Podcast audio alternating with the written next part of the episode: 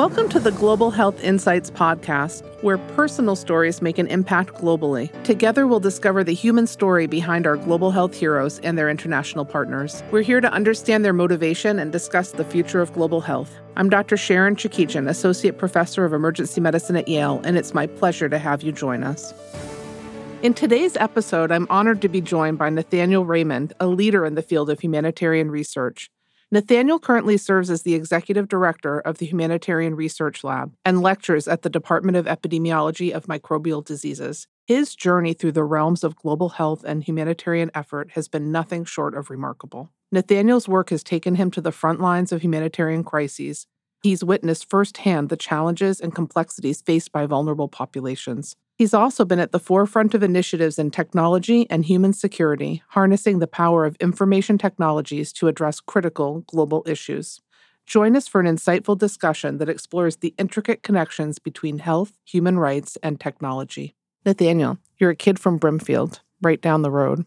That's correct. Your parents are antiquers. Both my parents were antiques dealers, yeah. How did you get to this point where you are flying around the world, hunkered down, researching some of the most dangerous issues going on? Uh, well, I, it really does start with my mom. Uh, my mom uh, went back to school at Clark University, uh, including in the geography department at Clark, uh, in her late 30s, early 40s. And so when I was a, a kid, I had a single mom who was getting a PhD in risk analysis and doing geospatial uh, analysis, including of Chernobyl. So she worked on the Chernobyl study in 1986, 87. And so I was, you know, playing, doing my homework and playing with my trucks um, on the floor at the Goddard Library at Clark while people around me, including my mom, were using things like ArcGIS and geospatial um, uh, mapping technologies in the 80s. And so that was that was the milieu I, I, grew up in. And my mom ended up at Harvard School of Public Health and uh, being a professor in um, teaching epidemiology, and uh, uh, worked at the Silent Spring Institute and Audubon Society. And so, uh, for for me, I I grew up in the context of using geospatial methods for health, public health reasons, and epidemiology, and I got that from my mom. So you really you watched her. Did you help her? Did you work together? Uh, she really involved me. I mean, it, she uh, made everything she was doing participatory, and so uh, it, it, was just you know the family business. I think that's the best way to put it. I'm in the family business. It's kind of a weird family business. It's a very weird family business. Yeah. Uh, tell us a little bit about your methodology. How do you go about doing what you do? So, uh, the methodology really came together because of of all people George Clooney and D- Doug Ross from ER. Uh, in 2010, I was at Physicians for Human Rights, and I got a call in October of 2010 from George Clooney's people that they had read a memo I had written for Google five years ago at that point. So in 2005, I'd written a memo after Hurricane Katrina at the request of a friend who was an engineer at Google about how Google technologies, the data they were already collecting, could have helped improve response to uh, underserved populations, particularly African American populations in Biloxi, Mississippi. And I wrote this uh, memo, and it was called Bat Signal. and it was really about ha- how do we uh, make what I call digitally invisible populations more visible? And you have to understand this is now nine, almost 19 years ago. And so the technology that's now common was just in its infancy then. And so uh, i gave it to google. Google didn't do anything with it. And it ended up through a colleague of mine in the hands of George Clooney, who at that point in the fall of 2010 had just been in the uh, contested Abyei region between Sudan and what was about to become the newest country in the world, South Sudan. And so he said, uh, can you build that? What's in this memo? Can you build it for me to monitor the secession of South Sudan from Sudan? And I said, yes. And so I got a check from George Clooney. And I walked over to Harvard and I said, I need to buy a lab. and and so I, I, literally at one point had a check um, from it was from a fund from George Clooney, Matt Damon, Brad Pitt, and Don Cheadle. And and the, the cast of Ocean's Eleven paid for my first lab. Why, why were they interested? Uh, How did that even cross his desk? When he was in uh, Abyei, this region between now Sudan South Sudan, he was the, story he has told on national television is that he was laying on the ground with his friend and colleague John Prendergast of the Enough Project, and they were looking up at the stars. And George Clooney said, How is it that I'm followed by paparazzi and there's no paparazzi for people committing genocide? And they they started talking about how do we develop paparazzi for people who commit mass atrocities. And then they said satellites. well, and uh, when he got the memo, it was an answer to the question of how would you integrate commercial satellite data with ground data to develop insights about threats to populations, movements of populations, and so we an- we answered his research question, and and so that's how Satellite Sentinel project started, and that was really the the first time, and, and now 13 years ago plus, the first time that information communication technologies based on the access to, and I'm going to use some terms here that I'll explain, to um, proactively tasked commercial satellites had been available. Uh, the dawn of the commercial satellite age was only really between 2003 and 2006. And the Clinton administration had removed barriers to using what had once been only military intelligence technologies for commercial purposes. But it took years to get those payloads up and orbiting. And it was by 2010 that there was now the ability to tell satellites where to go um, on a com- in a commercial space and to be able to get that data and use it publicly. And so it, it was, we were using a level of commercial satellite imagery on Satellite Sentinel that had never been used by civil society. The, the estimated cost in gift in kind of what we consumed in terms of satellite imagery was over $16 million. Very expensive fuel and very hard to get. But if you could get it, we could not only document attacks on civilians in real time, this is the big thing. We could predict them. How do you predict them? So we predicted the attack on Abyei several weeks before it happened. And in that case, it was roads. And so in that area of East Africa where um, I've, I've spent a lot of time, um, there are two types of roads roads that are all weather and can uh, be driven on in the rainy season, and roads that can't. And at that point, the rainy season was approaching. And in that area of Abyei, there were very few roads that were tank capable. Um, the, we thought the Sudan Armed Forces were going to attack uh, Sudan People's Liberation Army forces that were in Abyei and had dug in in foxholes that we could see from space, protecting specific villages. And in February, January, February, those villages started to catch on fire.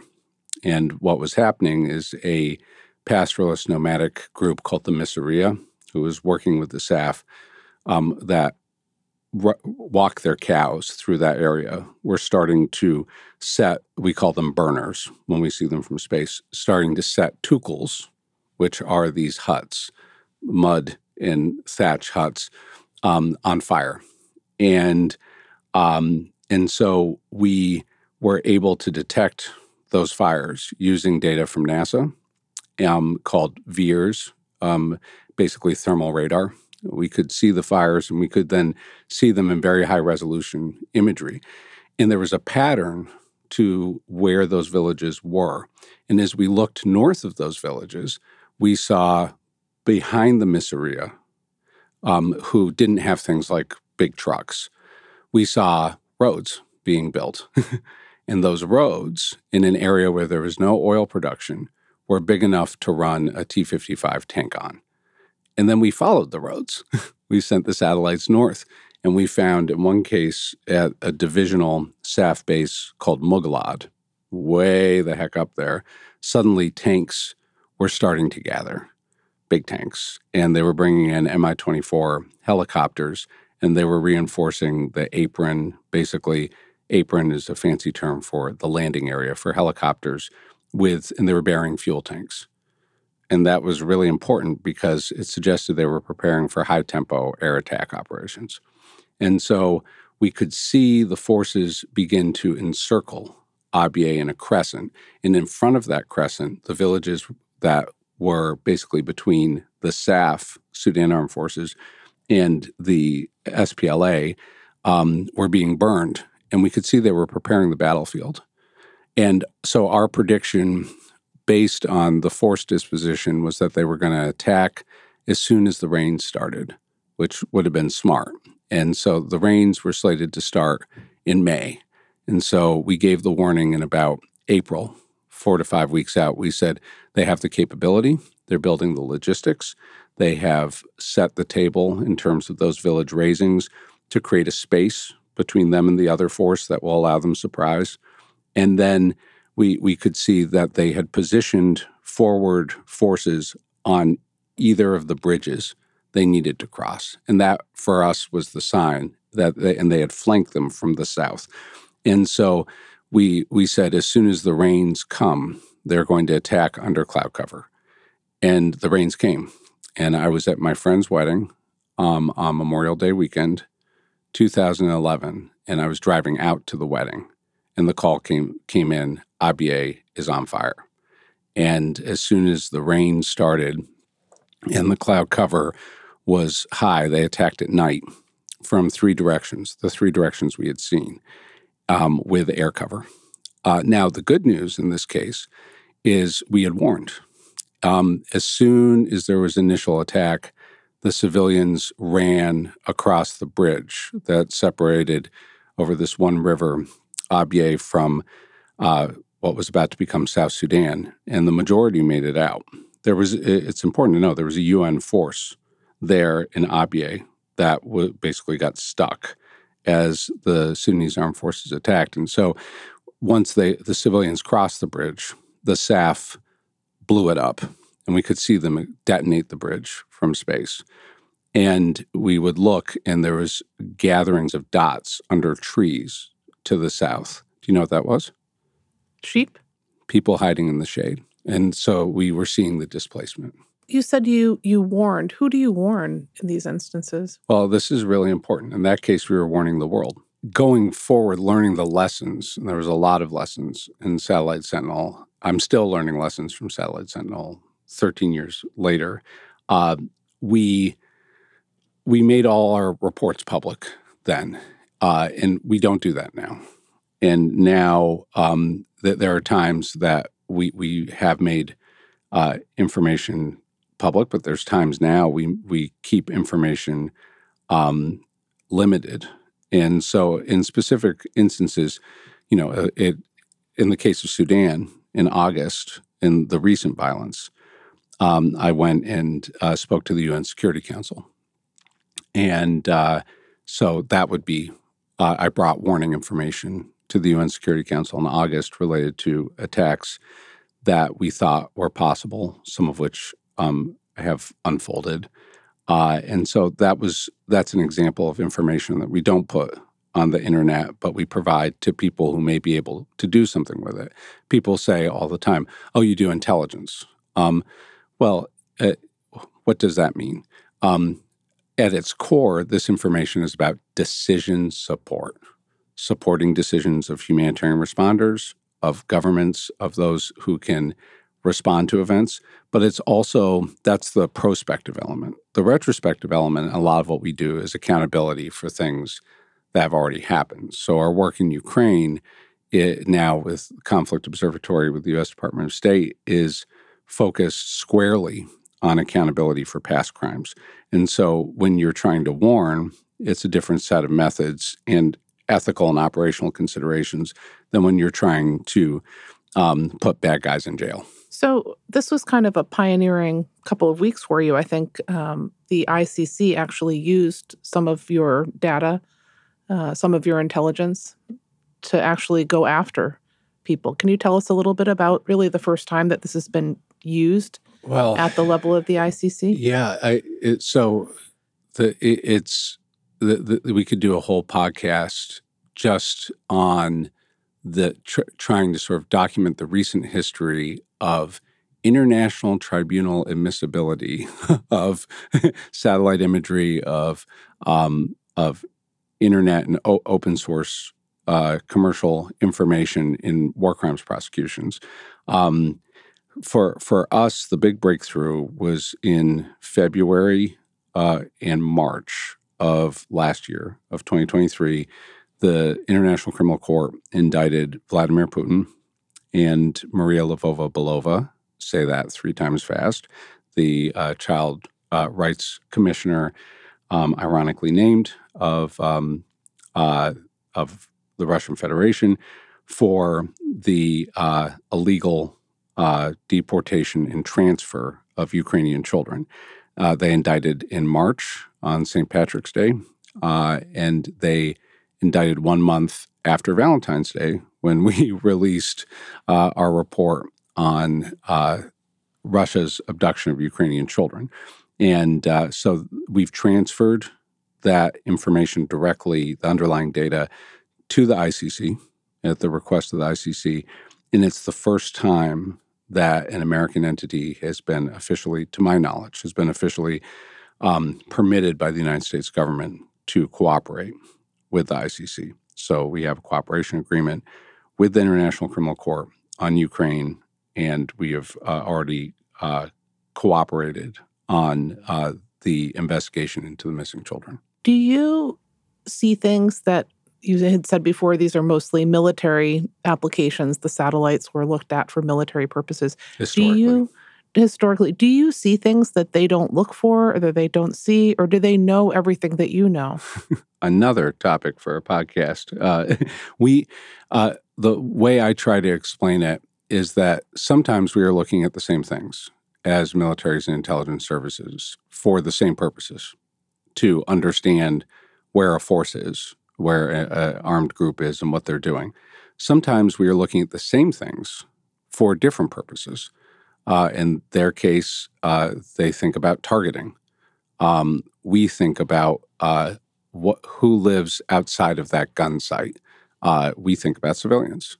Uh, and uh, our focus is civilian protection and the human security and the safety of populations. And so we may be looking at the same data as a government, um, but f- to use it for purposes of how do we uh, uh, increase assistance to a population, reduce their vulnerability, um, understand their public health status. And they may not be uh, using that data for the same purpose. They often aren't. Um, sometimes we're looking at entirely different data for entirely different reasons. And in the case of the uh, children's investigation in Russia, there was some imagery involved, but it was mostly selfies. and so that when we realized that we were doing the children's investigation in the summer of 2022, initially when we we talked with state and we said we're going to do this, and and they're like, you should do this.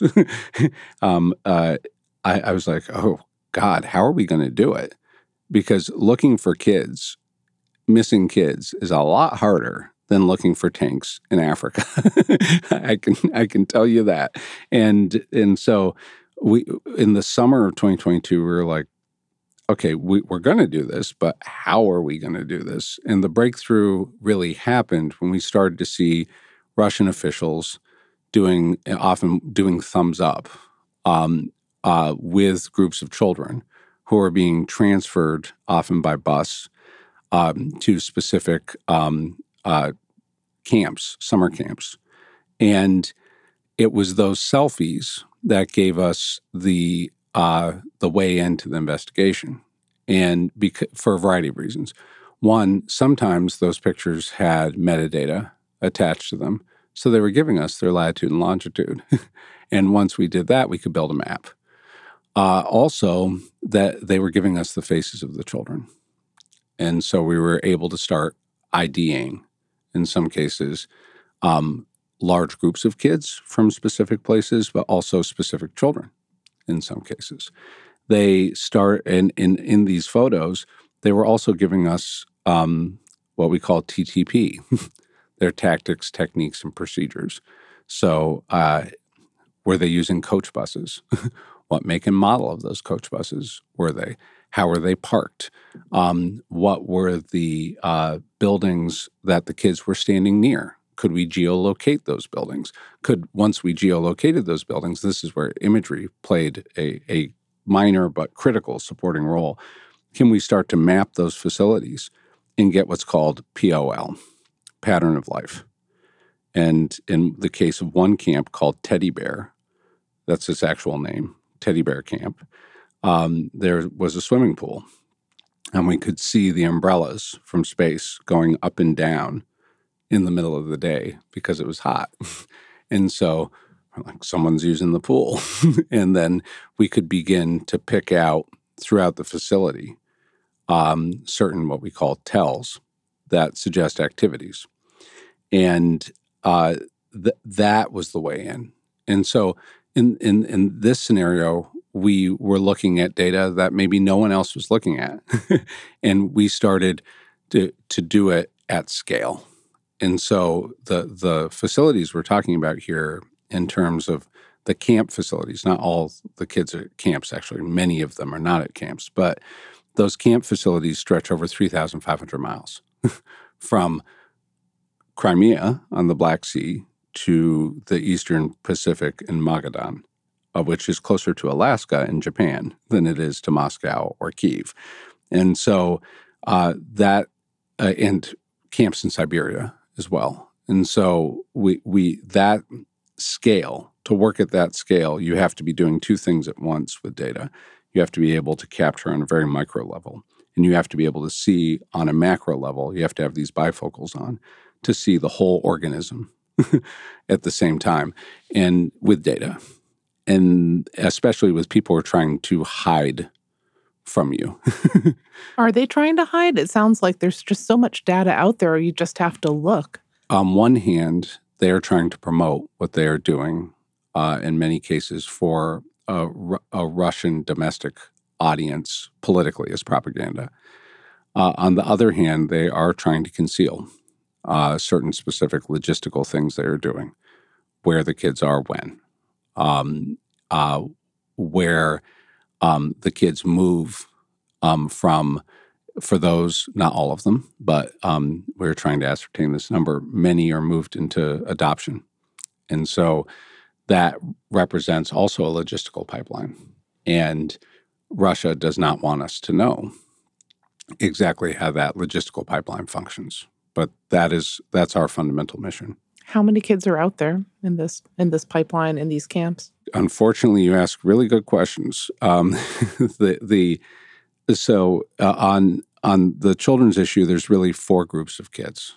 When we talk about the missing Ukrainian children, we're talking about four cohorts. So, group one are what we call camp kids.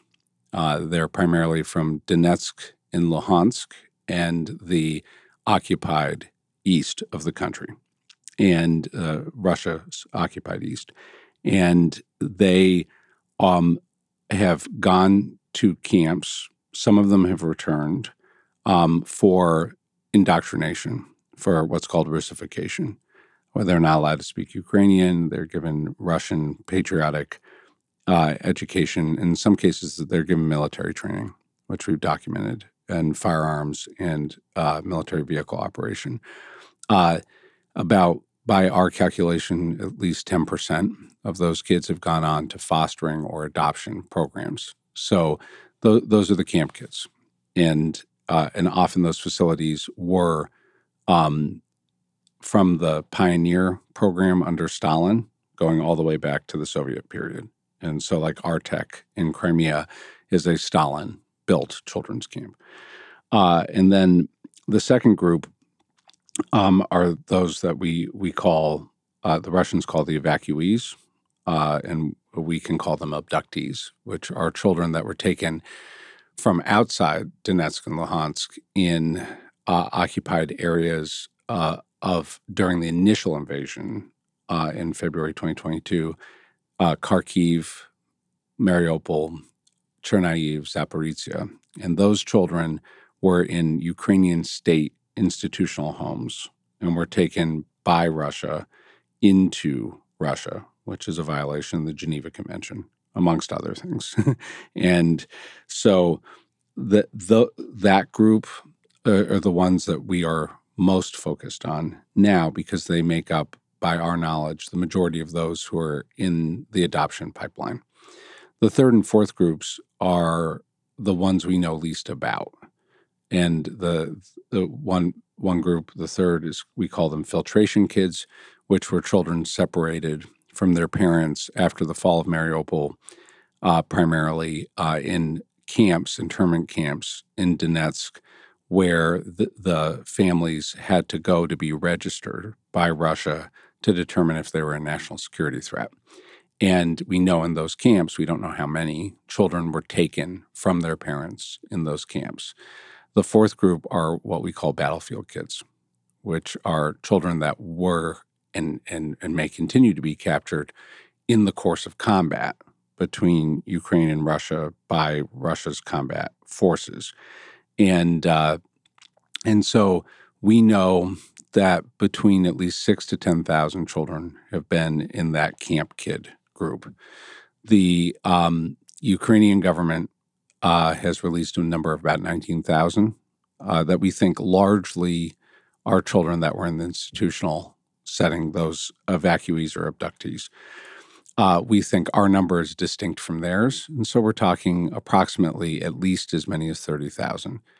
Uh, but we don't have denominators for three and four. We, we, we don't know what we don't know.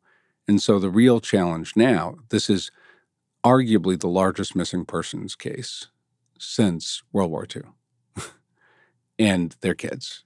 And so we're talking at a minimum 10 times the size of those who went missing on 9 11.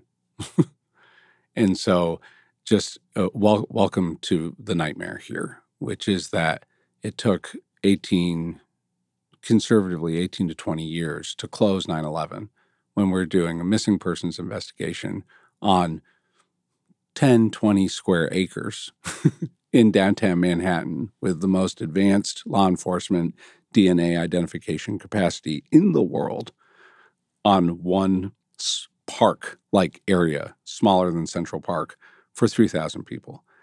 Okay, now find me at least 10 times that, probably maybe 50 times that. And, and they're alive. They're over 3,500 miles eh, in area across Russia, and they're growing and they're getting bigger.